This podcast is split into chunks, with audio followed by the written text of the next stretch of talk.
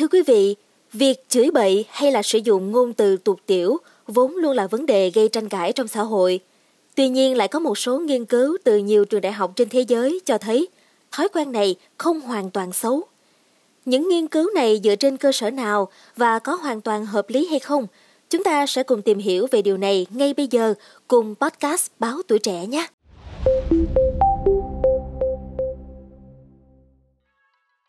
Như Trinh Trà đã đề cập thì chửi bậy thường được xem là một hành vi phản cảm cũng như là thường gây ra nhiều tranh cãi. Thế nhưng theo trang tin sức khỏe Healthline nhận định thì tật chửi bậy nếu được tận dụng một cách hợp lý, đúng nơi đúng lúc thì sẽ có thể giúp cho chúng ta giải tỏa tâm lý đáng kể. Cụ thể thì trang Healthline đã trích lời bác sĩ Raffaello Antonino, một chuyên gia tâm lý học kiêm người sáng lập Trung tâm trị liệu Therapy Central tại London, Anh. Bác sĩ cho biết là chửi thề, nói bậy có tác dụng giúp chúng ta giải tỏa các cảm xúc tiêu cực một cách nhanh chóng. Nếu được tận dụng hợp lý, những từ chửi bậy sẽ xoa dịu ta trong các tình huống khó khăn. Không chỉ có bác sĩ Raffaello Antonino mà còn nhiều nhóm nghiên cứu trên thế giới cũng rất quan tâm về vấn đề này. Đơn cử như là nghiên cứu từ Đại học King ở bang New Jersey, Mỹ kết luận rằng những người có thói quen chửi bậy vừa phải thường sống lâu hơn, hạnh phúc hơn và có sức đề kháng tinh thần tốt hơn so với những người khác. Để củng cố cho kết luận này, Đại học Keele, Anh Quốc cũng thực hiện công trình nghiên cứu tương tự. Họ yêu cầu những người tham gia nghiên cứu chịu đựng cảm giác tê buốt khi nhúng tay vào xô nước đá trong thời gian dài. Kết quả thử nghiệm cho thấy những người tham gia chửi thề trong thời gian thử nghiệm có khả năng chịu đựng lâu hơn, tức là họ có thể ngâm tay trong nước đá lâu hơn so với những người không có tật xấu này.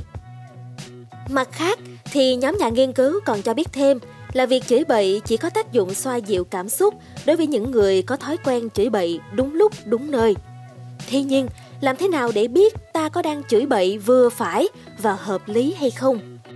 Điều này chắc chắn phải nói đến mục đích, đối tượng và thời điểm.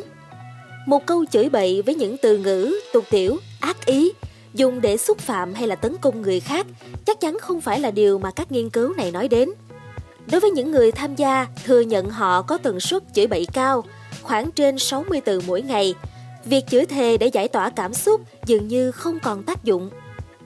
Nghiên cứu này đã được công bố trên tập san học thuật The Journal of Penn, Mỹ Nhóm nhà khoa học thực hiện nghiên cứu kết luận rằng thói quen chửi bậy giúp cho cơ thể sản sinh hormone adrenaline. Nhờ đó, chúng ta sẽ trở nên bình tĩnh và đối mặt với những tình huống khó khăn tốt hơn. Đây quả là một thông tin thú vị đúng không ạ? À? Tuy nhiên thì Trinh Trà cũng cần phải lưu ý rằng việc chửi bậy vẫn là một hành vi không được khuyến khích và một điều cần nhấn mạnh trong các nghiên cứu này là nó chỉ thực sự hiệu quả trong việc giải tỏa cảm xúc nếu mà chúng ta dùng hợp lý, đúng nơi, đúng chỗ và đúng đối tượng thôi nhé. Cảm ơn quý thính giả đã lắng nghe số podcast ngày hôm nay. Đừng quên theo dõi để tiếp tục đồng hành cùng podcast Báo Tuổi Trẻ trong những tờ phát sóng lần sau. Xin chào tạm biệt và hẹn gặp lại!